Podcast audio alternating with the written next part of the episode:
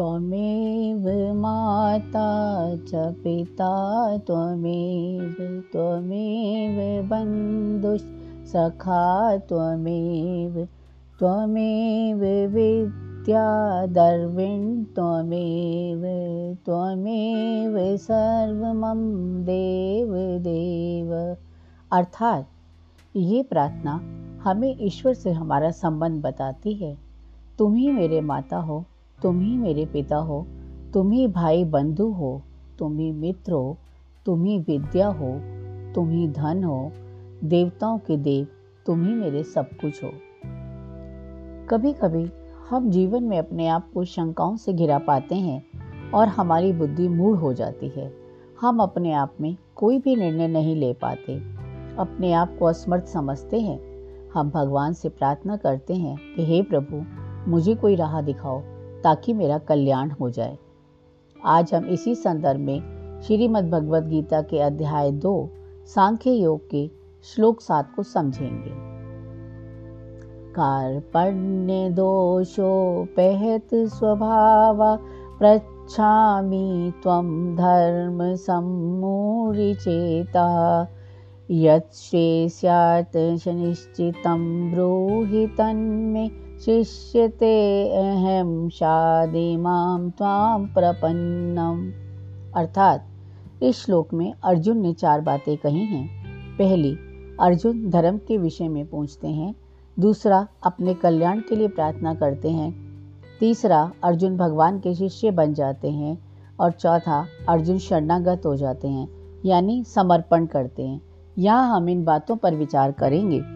पहली बात में, मनुष्य जिससे पूछता है, वे कहने अथवा न कहने में स्वतंत्र होता है। दूसरी बात, जिससे प्रार्थना करता है, उसके लिए कहना कर्तव्य हो जाता है। तीसरी बात, जिसका शिष्य बन जाता है, उस गुरु पर शिष्य के कल्याण का मार्ग बताने का विशेष दायित्व आ जाता है। और चौथी बात, जिसके शरणागत हो जाता है, उस शरण्य को शरणागत का उद्धार करना ही पड़ता है। अर्थात उसके उद्धार का उद्योग स्वयं शरण्य को ही करना पड़ता है। कहने का तात्पर्य ये है कि यहाँ अर्जुन ने अपने कर्तव्य का निर्णय करने में असमर्थता प्रकट करने के बाद अब अर्जुन भगवान की शरण ग्रहण करके अपना निश्चित कर्तव्य बताने की प्रार्थना करते हैं। अपने आप को असहाय अवस्था तथा कोई निर्णय लेने में स्वर्थ, असमर्थ पाकर अर्जुन संपूर्ण रूप से स्वयं को भगवान की शरण में समर्पित कर देता है। वह स्वीकार कर रहा है कि उसकी मानसिक स्थिति नष्ट भ्रष्ट हो गई है। वह स्वयं बताता है कि उसका मुख्य कारण करुणा की अत्याधिकता है। अज्ञान के कारण वह समझ नहीं पा रहा कि उसकी करुणा निराधार है। वह स्वीकार करता है कि युद्ध करने या न करने के विषय में उसकी बुद्धि भ्रम आच्छादित होने के कारण वह धर्म धर्म का निर्णय नहीं ले पा रहा। धर्म शब्द से हमारा अभिप्राय है कि किसी वस्तु का वह गुण, जिसके कारण उस वस्तु का अस्तित्व सिद्ध होता है, वह उस वस्तु का धर्म कहलाता है। हिंदू दर्शन मानव धर्म पर बल देता है, जिसका अर्थ है कि प्रत्येक व्यक्ति को शुद्ध दैवी रूप स्वरूप के अनुरूप रहना चाहिए और उसका प्रयत्न होना चाहिए कि स्वरूप की महत्ता बनाए रखे और पशु व जीवन व्यतीत ना करे। यहाँ अर्जुन शिष्य भाव से भगवान की शरण में जाता है, जो ये संकेत करता है कि अब वो उपदेश ग्रहण करने योग्य हो गया है और वे भगवान के उपदेश का पालन करेगा। एक और बात का भी संकेत मिलता है।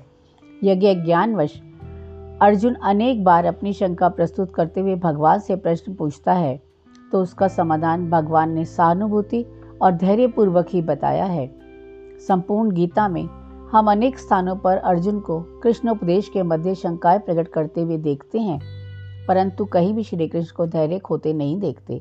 इतना ही नहीं, अर्जुन द्वारा प्रत्येक प्रश्न पूछे जाने पर और भी वे अधिक उत्साहित होकर युद्ध भूमि में इसका उत्तर देते हैं।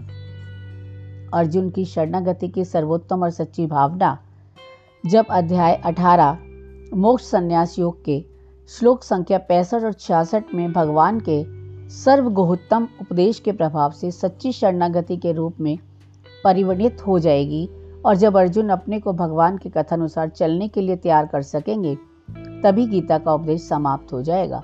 वस्तुतः, इसी श्लोक से गीता की साधना का आरंभ होता है। यही उपदेश के उपक्रम का बीज है और सर्वधर्मान परित्याज्य श्लोक से ही साधना की सिद्धि है। यही उपसंहार है।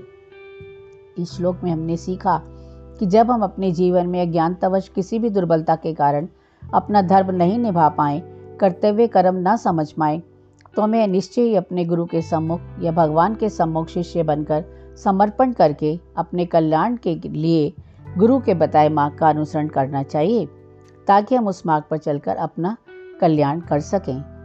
यहाँ भगवान कहते हैं सर्वधर्मान परित्याज्य, माम केम शरणम ब्रज अहम त्वाम सर्व पापेभ्यो मोक्ष भित्यामी माँ शुच अर्थात, सब धर्मों को त्याग कर एकमात्र मेरी शरण में आओ। मैं तुम्हें समस्त पापों से मुक्त कर दूँगा। तुम डरो मत। यही भगवान की वाणी है। Thank you please like and subscribe my podcast